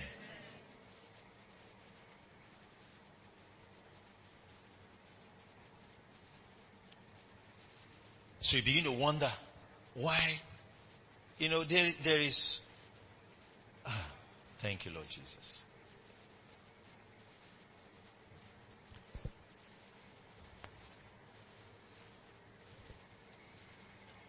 I will, I will hold myself for the scripture in the second part. Amen. Let me stay on this part. Glory to God. Lift your right hand and say, I refuse to function with an entitlement mindset. Henceforth, I appreciate value even in someone else's life. In Jesus' name, amen.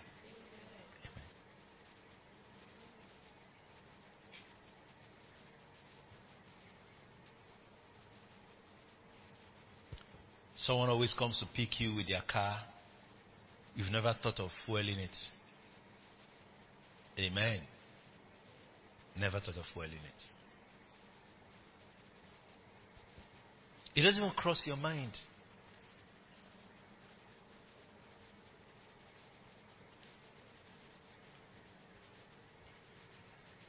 You know, there are times where you have, in life, some of your friends might achieve certain things before some of some of you, or some of you might achieve before some of. I just that it happens like that. Okay, you could be have a friend that got a job. Two of you finished school. He got a job first, all right, or you got married first. You know, it happens like that. Now, you know, sometimes people don't know how to relate with such things. They don't know how to relate with such things. You have to have a proper way of relating with such things.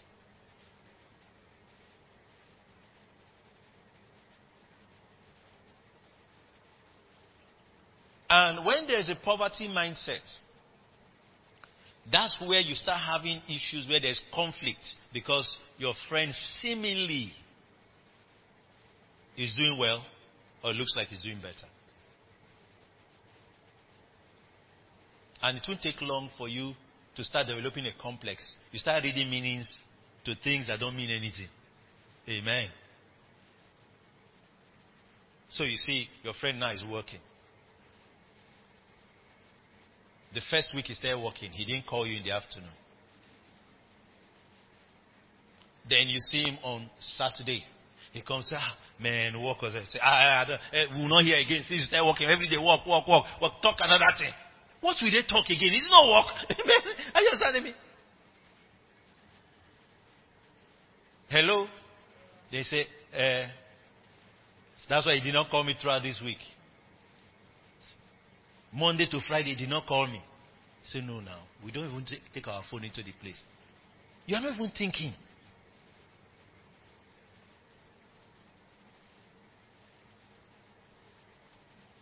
Hallelujah. But when there is a prosperity mindset, you won't be giving an excuse for the person. Amen. Amen. You know, there are people that, are friends that we have, you know, that some people or even relatives that might feel that, and I, I know why some people think that way. They just feel like you're feeling like, eh, he's feeling like a big man. Are you understanding me? No, I'm a big man. I'm not feeling like a big man. I'm a big man. Are you understanding me? So it might offend you, but I'm not that. That's you see, what makes me a big man is I have big responsibility. Are you understanding me? It's not money. It's I have big responsibility. So my responsibility has changed and altered my lifestyle. Am I communicating? It has altered my lifestyle. So he said, "Oh, um, um, um, I just, I just uh, want to come and see you. Let's just gist."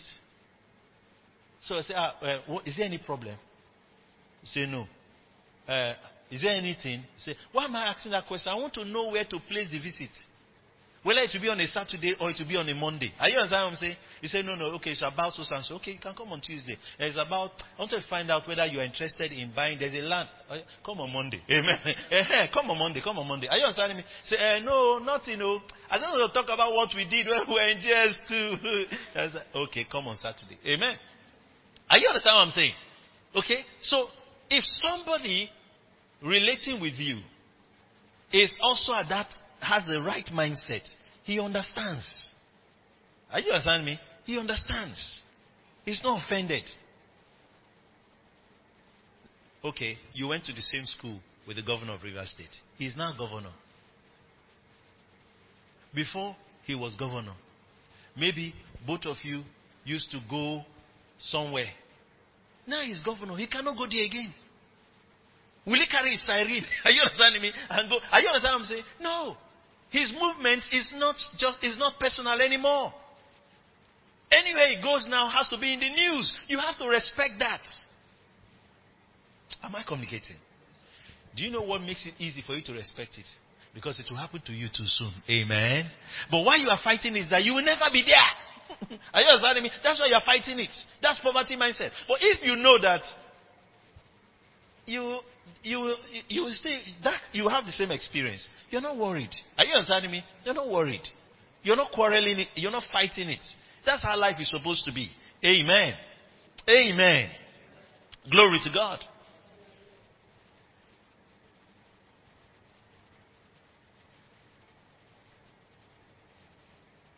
There are certain things that come, they just come with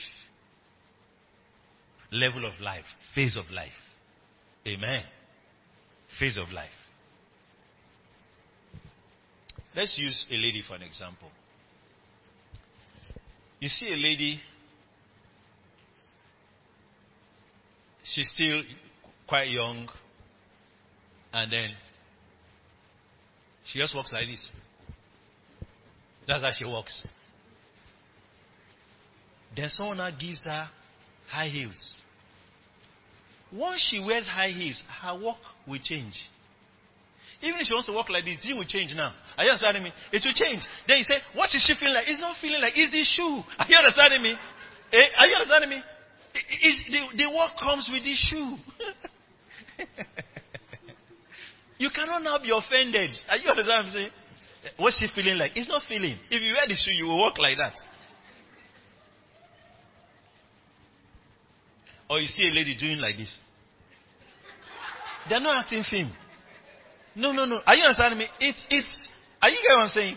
You know, yeah, it's not, it's not a movie. Some brothers say, what's the meaning of that? If we wear you weak, brother, you will do the same thing. You will do the same thing. you will just be doing like this. Amen. Take time to take the hair off your eyes, off your face. Are you understanding me? Yeah. So you have to understand why they are reacting that way and accept that it comes with the territory. Amen. so when someone says, ah, I don't have time, this, that, so it comes with the territory. Amen. It comes with the territory.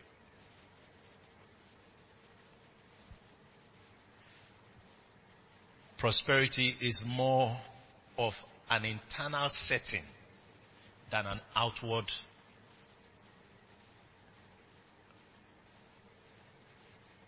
ex, um, experience. It's more of an in, internal setting. It's a setting inside you. I don't know if you understand me. It's a setting inside you.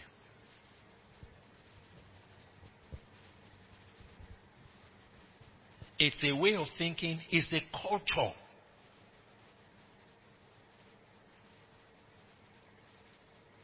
It's also an ability.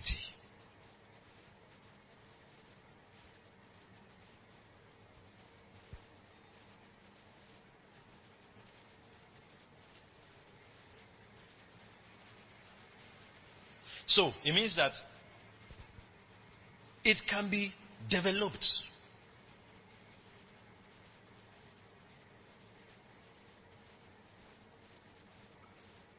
You think, you know, if you hang out with wealthy people and with an open mind, the reason why you become wealthy is not because they gave you money. No. It's because you start thinking like them. Amen. The way they see the world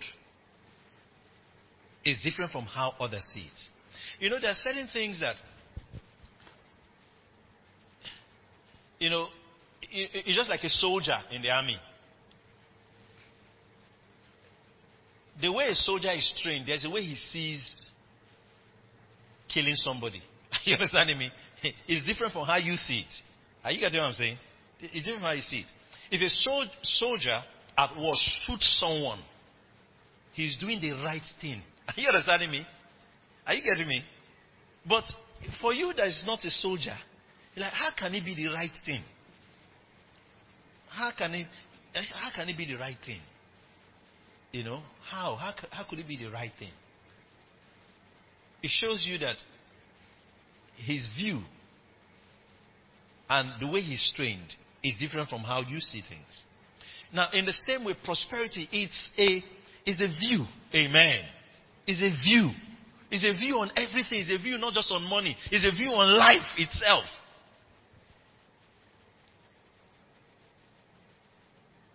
The values held by the wealthy are different from the values that the poverty mindset carries.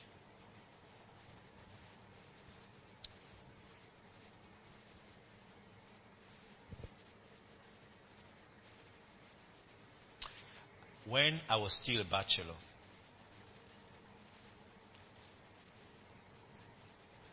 I had a neighbor, he was married. I've seen the children, they are, they are finished investing now, you know, and um, they've been here. They were children at that time. Kids. So, their father was a lecturer. And um, I was single, so sometimes you see some brothers that are in the house with me, they come around, you know. One or two of them were staying with me. So on Saturday or something, the um, malam, we call them malams. You know, those guys that go around polishing shoes, you know, will come around sometimes early on Sunday morning. And then we'll call them uh, to polish our shoes, you know. So they're polishing my shoe, you know, like that, like that. So this, my neighbor, is very, he was older than we, he was already married. So he was very concerned about us. So from time to time, he calls us, talks to us. So one day he said, Pastor, you know, why, why do you always call a malam to polish your shoe? Are you understanding me? Why do you always call a malam to polish your shoe? That you pay him, I forgot how much now. I don't know what they pay now. Is it five nine ten? I don't. You know, you pay him such amount of money. That if you buy the polish and the brush, you can be polishing it by yourself. You know, you don't need. Ah, you are still, you know, young. So, one day he bought polish for me and bought brush and brought to the house. Not black, brown. You know that kind of black, brown. They have this kiwi. You know? And the brush and the other one. He gave it to me. Ah, we were grateful. Thank you, sir. Thank you. Thank you so much. We took it in.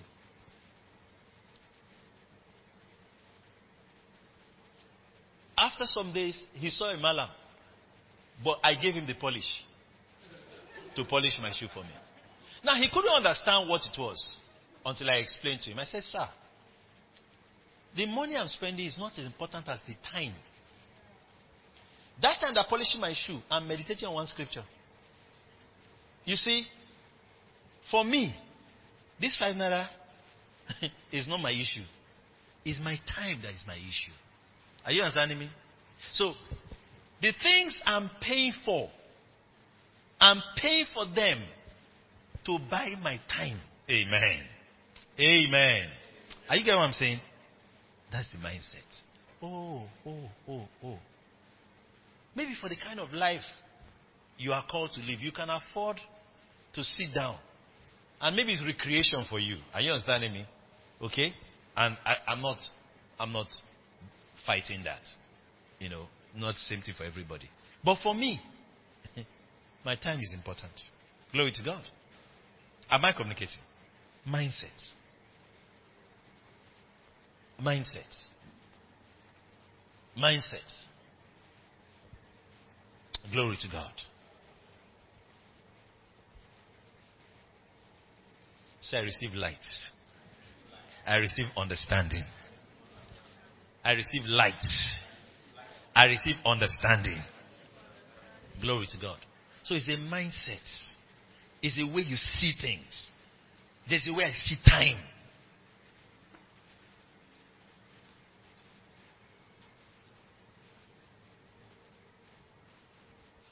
That's the way you even see people. Glory to God.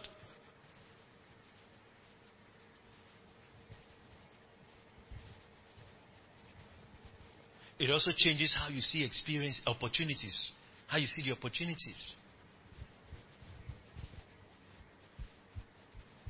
We were in university and we went for industrial training. I'm just talking about mindsets, all right? I'm explaining a prosperity mindset, poverty mindset. And if you just came in now, make sure you get the message. We've we've we've finished actually. Amen. Amen. You came when we are finished. Amen. All right. So this I'm just reading the credits. Amen. You know when the movie is over, the names are going on, but the music is still playing. That's where you met. All right. So industrial training. All of us came from different schools and we're working. Then we had it was a six month training, so we're to end on the sixth month. And uh, most I and I heard Okay, let me say this way first. I was thinking about my boss. I was thinking about my boss and what I was going to do for him now that I was going to leave this place. So, as, as the months were going, three months, four months, That's what I was thinking. Of. So I was putting myself together. I'm going to buy him this. I, I've gotten this one. Then I'm going to get him this. I'm going to get him this. You know, just thinking of things I would get for him. So, just about the time we were to leave, I now saw some students that were doing IT. They were talking among themselves. And the discussion came to me. I hardly get to even be around them. You know. So, but when we met, they said, ah, you know, we'll soon go. Uh-huh. So, um, we are organizing how we're going to be seeing all the people, all the, some of them move from different departments, you know, all the places, so that to see what they have for us. That never crossed my mind. Are you understanding me? Eh, I don't understand. They say, eh, ah, we're going to go to uh, the store. We're going to go to um, Olefins. We're going to go to uh, power plants. We're going to go here. We're going to go here. This, that, that, that. Make sure that the, they, uh, they us something before we go. So we started.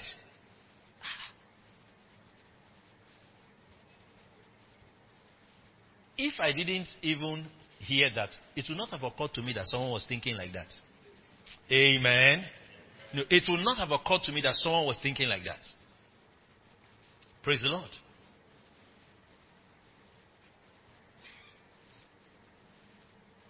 So, about the week I was to go, I packaged my gifts, met my boss. Thank you so much. It was a great thing working with you, this, that, that, that.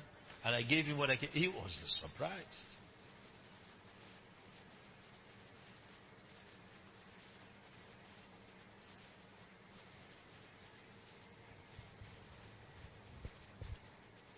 when I was doing my IT, my father was working in the firm.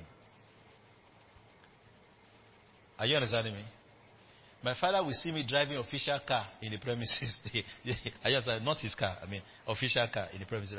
Who gave you official? Because my boss gave me his car.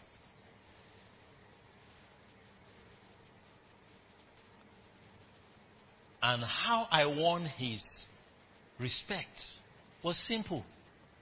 Oh, they assign the science, science, oh, chemical engineering, go this way, this one, that one. The guy is a very smart guy. So I was assigned to work with him. I said, I want to write on social and so, you know, I, I would like you to assist me with the documents, I will um, the drawings I will need for. So he said, no problem. When it's time, I'll get it across to you. He had a different mindset. I had a different mindset. But what brought us I don't know what word to use. He said, eh, eh, eh, eh, wonderful. So one day he called me and said, eh, so why are your friends not coming to our office? I didn't understand what he was talking about. He said, you're doing ITB, bring your friends to the office. I said, eh, I don't really have friends like that, or, you know. Uh, some of them said, I don't know people from your school. I said, there are. So he just went straight to the point. He said, those girls in your school, be bringing them to the office. He said, generally in the Kati, I saw you with one girl. The girl was actually, she won, uh, she was Miss Uniport at that time. So she was in. So he said, I said, that girl, be bringing her here now. I said, sir, he's like, they did not tell you that I'm a pastor. He said, eh.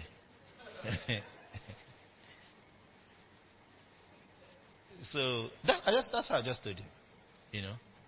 He was just quiet for a while. It's okay, sorry.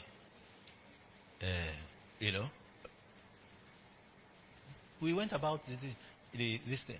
I couldn't go on to say other things that happened in the office, but you know, many things happened. But at the end of the day, he saw that I was different. Praise God. And I was responsible. And certain things he could hand over to me, certain things he could leave for me. You know, different from the experiences other others were having. Amen. Listen, if you work on changing your mindset, your natural circumstances, financial circumstances, will align to the new mindset inside you. Amen. Yeah.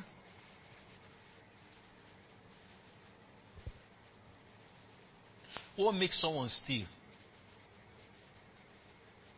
What makes someone steal? It's simple. You don't think you can get that money any other way. Praise God. No, you don't think you can get that money any other way.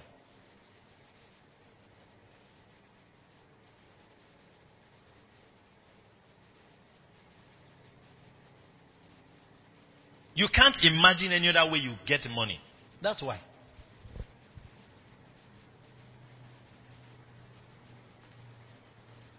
What makes you do things that violate your conscience just to get money is the poverty mindset.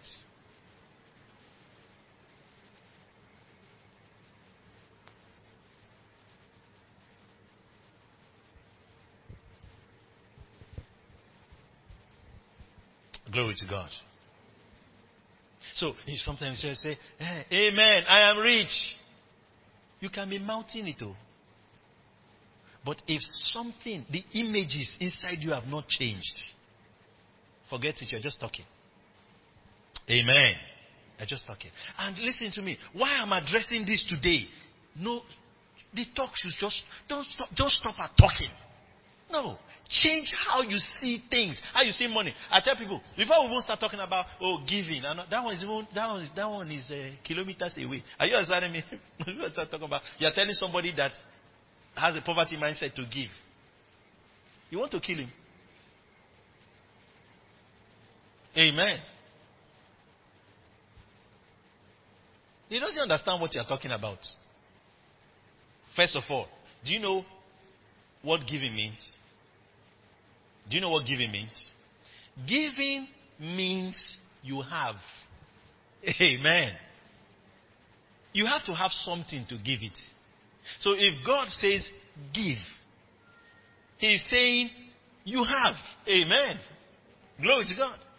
So for someone to be a giver, he has to first accept that he has. Am I communicating? He has to accept that he has. I have.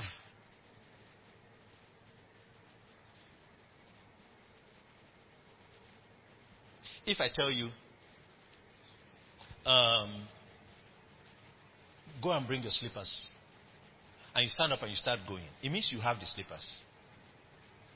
Go and bring your Ferrari. You say, hey, Pastor, from where? Are you understanding me? Why you say why why are you not moving?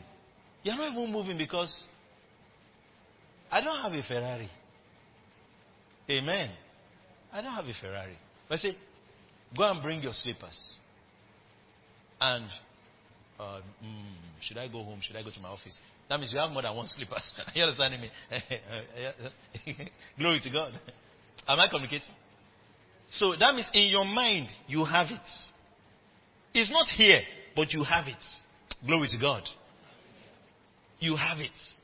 So the moment I mentioned it, you responded like someone that has it, that has the slippers. But when I said, go and bring your Ferrari, you responded like someone that. Is, are you sure it's me you're talking about? Who? that means that inside of you, there's no Ferrari. Amen. Are you understanding me? You don't have it. You don't have it. So, let me explain it this other way. That's why, if someone's always fighting with giving, what is showing that in the mindset, you don't have it. Amen. Amen. That's, that's it. We'll talk about money, business, and all that and all that. Now, it will come in in the talk. You know, because in the second part, I'm going to be talking to you about how to multiply your resources. You know, but I just want to say this to you. This matter, the Lord will help us. I don't know how long it will take me, but when we are done, the men will be separated from the boys. Amen. Yes. Because I love the fact that I've heard some testimonies, personal testimonies, some people have shared with me about some things that have happened in their finances in the last four months or in the last six months or thereabouts. You know, oh, Pastor, when you said this, when you said that, some talked about order in finances and all that. Uh, we've just been trying to scratch the surface, you know, but it's so strong on my heart to say, hey, the last time I was in 2003, uh, 13, or I can't remember what year it was, I did a series on faith for finances, you know. After that, I've not really done a major, deep talk along those lines. Because I felt that it was not a major, it was not an, at least it's not an issue for us. But my brother, I'm convinced that it's an issue. Amen. Amen. I am convinced there's an issue with what had happened in Nigeria, what had happened in elections, where brothers you know are running with ballot box. What? How much will they give you? Amen. You know it's poverty. Amen. If you have to dehumanize yourself to get money, it's a poverty mindset. There's a difference between labor and dehumanizing yourself. There's a difference between working hard and dehumanizing yourself. There are two different things. Are you understanding me? I didn't say work. I said dehumanize yourself. So that they will give you money. It's a poverty mindset. Glory to God. I'll have to end here. I'll be back shortly. Amen.